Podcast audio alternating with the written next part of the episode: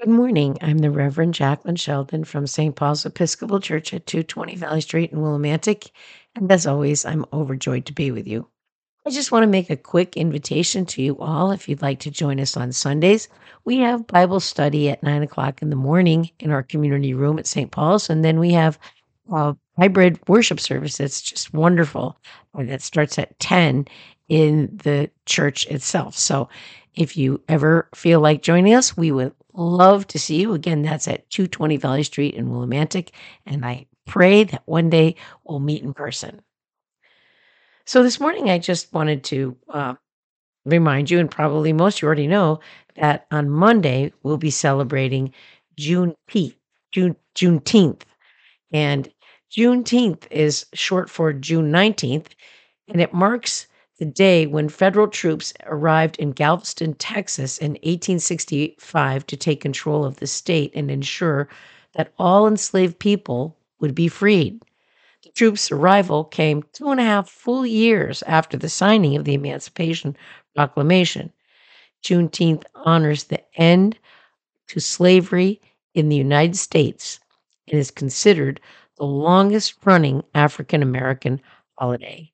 So, this Monday, tomorrow, we will be celebrating this powerful movement of love and mercy, honor and dignity and compassion that happened in our world, uh, our, our world, all the way back in 1865 uh, to uh, lay to free slaves in the United States.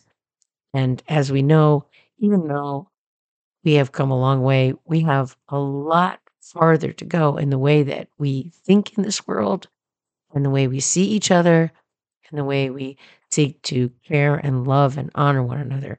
So we live in a pretty broken time even now, but thank God we've come at least this far. I'd like to share this prayer with you. It's called On This Day of Freedom. It's for tomorrow. It comes from uh, St. Ignatius of Loyola University. God of all peoples, of all nations, on this day of freedom, we celebrate triumphantly with all people of goodwill, that we might walk arm in arm towards justice for all. Breathe into us your eternal breath, that we may never tire of ensuring a flourishing life for all people, but most especially those brothers and sisters whose growth has been stifled by the trauma of being enslaved. Oh God, we know and have seen your goodness. And because of it, we cling to the hope that unity and liberation for all are within our grasp. Continue to show us your goodness. We may have the strength to advance your kingdom with humility and grace. Amen.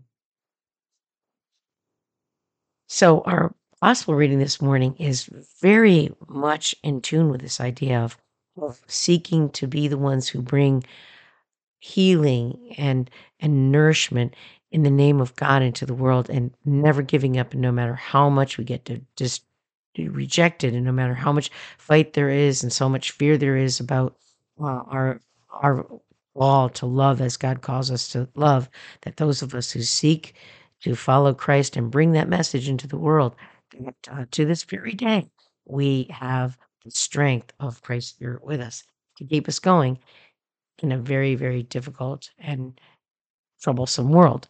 So, with that being said, I'd like to read you our gospel lesson today from Matthew's gospel. Uh, it's from uh, the ninth chapter, and I'm taking it from the translation of the message. Then Jesus made a circuit of all the towns and villages he taught in their meeting places, reported kingdom news, and healed their diseased bodies, healed their bruises, and hurt lives. When he looked out over the crowds, his heart broke. So confused and aimless they were, like sheep with no shepherd. What a huge harvest, he said to his disciples. How few workers. Go to your knees and pray to the Lord of the harvest for harvest hands. Prayer was no sooner prayed than it was answered. Jesus called the twelve of his followers and sent them into the ripe fields. He gave them power to kick out evil spirits and to tenderly care for the bruised and hurt lives. This is the list of the 12 that he sent Simon, they called him Peter or Rock, Andrew, his brother, James, Zebedee's son, John, his brother, Philip, Bartholomew, Thomas, Matthew, the taxman, James, son of Alphaeus, Thaddeus, Simon, the Canaanite, and Judas Iscariot, who later turned on him. Jesus sent the 12 hands out with this charge Don't begin to travel to some far off place to convert unbelievers, and don't try to be dramatic by tackling some public enemy. Go to the lost, infuse people right here in the neighborhood. Tell them that the kingdom is here. Bring health to the sick, raise the dead, touch the untouchables, kick out the demons. You have been treated generously, so live generously. Don't think you have to put on a fundraising campaign before you get started. You don't need a lot of equipment. You are the equipment, and all you need to keep that going three meals a day. Travel light. When you enter a town or a village, don't insist on staying in a luxury inn. Let the modest place with modest people and be content to be there until you leave. When you knock on a door, be courteous in your greeting. If they welcome you, be gentle in your conversation. If they don't welcome you, quietly withdraw. Don't make a scene. Shrug your shoulders and be on your way. You can be sure that on Judgment Day, they'll be mighty sorry. It's no concern of yours now. Stay alert. This is hazardous work I'm assigning you. You're going to be like sheep running through a wolf pack. So don't call attention to yourselves. Be as shrewd as a snake and, and as inoffensive as a dove. Don't be naive. Some people will question your motives, others will smear your reputation just because you believe in me. Don't be upset when they haul you before the civil authorities. Without knowing it, they've done you and me a favor given you a platform for preaching the kingdom news. And don't worry about what you'll say or how you'll say it. The right words will be there. The Spirit of your Father will supply the words. When people realize that it is the living God you are presenting and not some idol that makes them feel good, they're going to turn on you, even people in your own family. There is a great irony here, claiming so much love experiencing so much hate. But don't quit. Don't cave in. It is all well worth it in the end. It is not success you are after in such times, but survival. Be survivors. Before you run out of options, the Son of Man will have arrived. Gospel of the Lord. Amen. so, if we try to take this story and draw it into um, our our life, and especially in tomorrow's celebration of Juneteenth, if we think about how much it is against God's will that anyone would be used or abused or, or manipulated in such a way that it would be to the advantage of another human being. If we if we get if we can feel that deep in our souls and we know that truth, we know that as we seek to know more about the love of God and we seek to stand in the place where we proclaim the kingdom news, we're proclaiming kingdom news that says, love one another, love God, love the earth, be merciful and kind to each other. Carry on in a way that brings the most hope and life into the world. Don't be greedy. Don't be selfish trust with everything in the love of God. This is the message that we bring and more. And the fact of the matter is, is that we live in a world that's no less afraid, no less greedy, no less selfish than it was even when Jesus, Jesus was here in the first place. But notice how the harvest is also always here. The harvest of people who want to hear about love, want to hear about a better way to live that brings more joy and more freedom and peace into the world.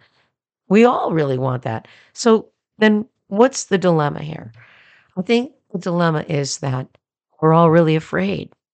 And so we don't know how to say what Christ wants us to say, and we don't really know how to hear it. So what happens, I think, at least from what I can see from my perspective, is that we don't trust ourselves to really say the words and do the things that bring about truth about the love of God into the world. We don't trust ourselves that we have an ability. And so we shy away. We shy away from moments when we could speak because we don't know what words to say and. As Jesus says, it's not about offending people and being in a fight with people. It's about shining out a love that's attractive and and draws people in. And that's really the challenge. So I think that more than anything, it comes to us trusting first in how much God loves us to give us that job and to see how much God wants to walk with us and teach us and help us to grow in our words. So that even when we see that little sentence in in that little line in the midst of this where Jesus says, You're going to be called to account. It's not going to be comfortable, but don't be wor- worried about what words you'll say. Um, we'll, you'll be given the words. Well, the words don't just drop into our heads magically, but they they come to us because we've been following Christ and we've been seeking to love as Christ called us, and we have more and more wisdom as we go along. It's just like the way he says at first, he doesn't say, you know, go and change the world. He says, just go to your neighborhood. Just start small. Just start to talk about love. That's the whole idea is talk about love. Believe that you have everything you need to talk about love, that you're loved, that you're worthy of bringing that love in the world, and go and do that. Now imagine that that freedom as well in the midst of freedom from slavery and abuse of human beings. Imagine if we go into June 19th believing that we are loved and that love wants to grow through us and into the world to bring about the very best for every human being as it was always intended by God. So this morning, I have a piece of music by Lauren Daigle called You Say, and I want to play it because I think it's a really good encouragement to hear how God loves us and gives us the strength to speak about his love in the world, to be strong, to be bold.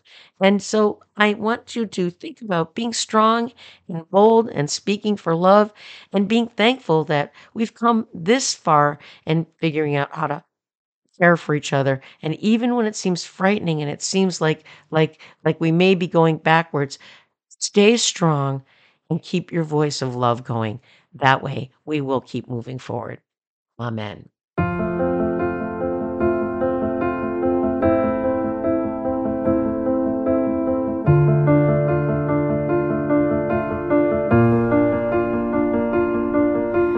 I keep fighting voices in my mind that say I'm not enough.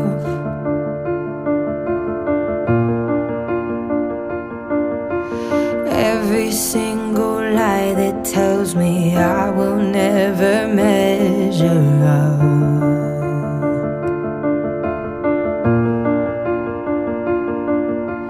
Am I more than just the sum of every high and every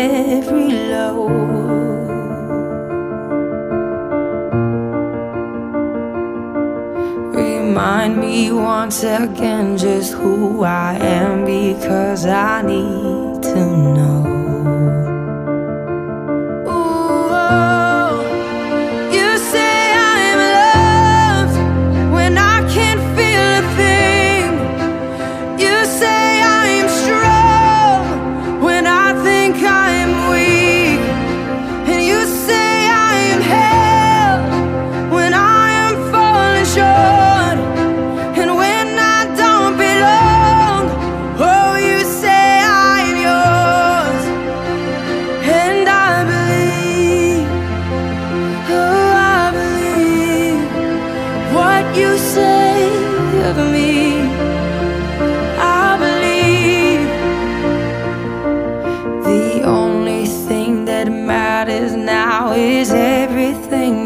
Think of me.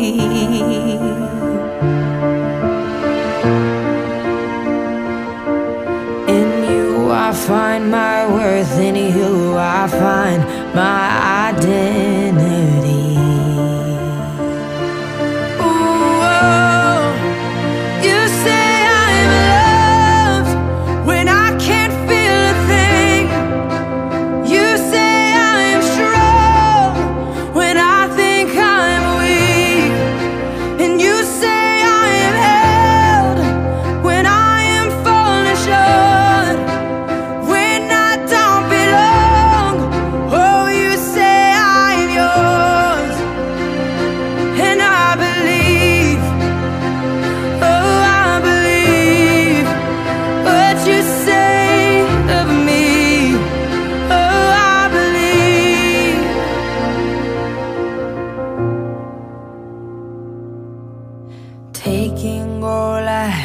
And now I'm laying it at your feet.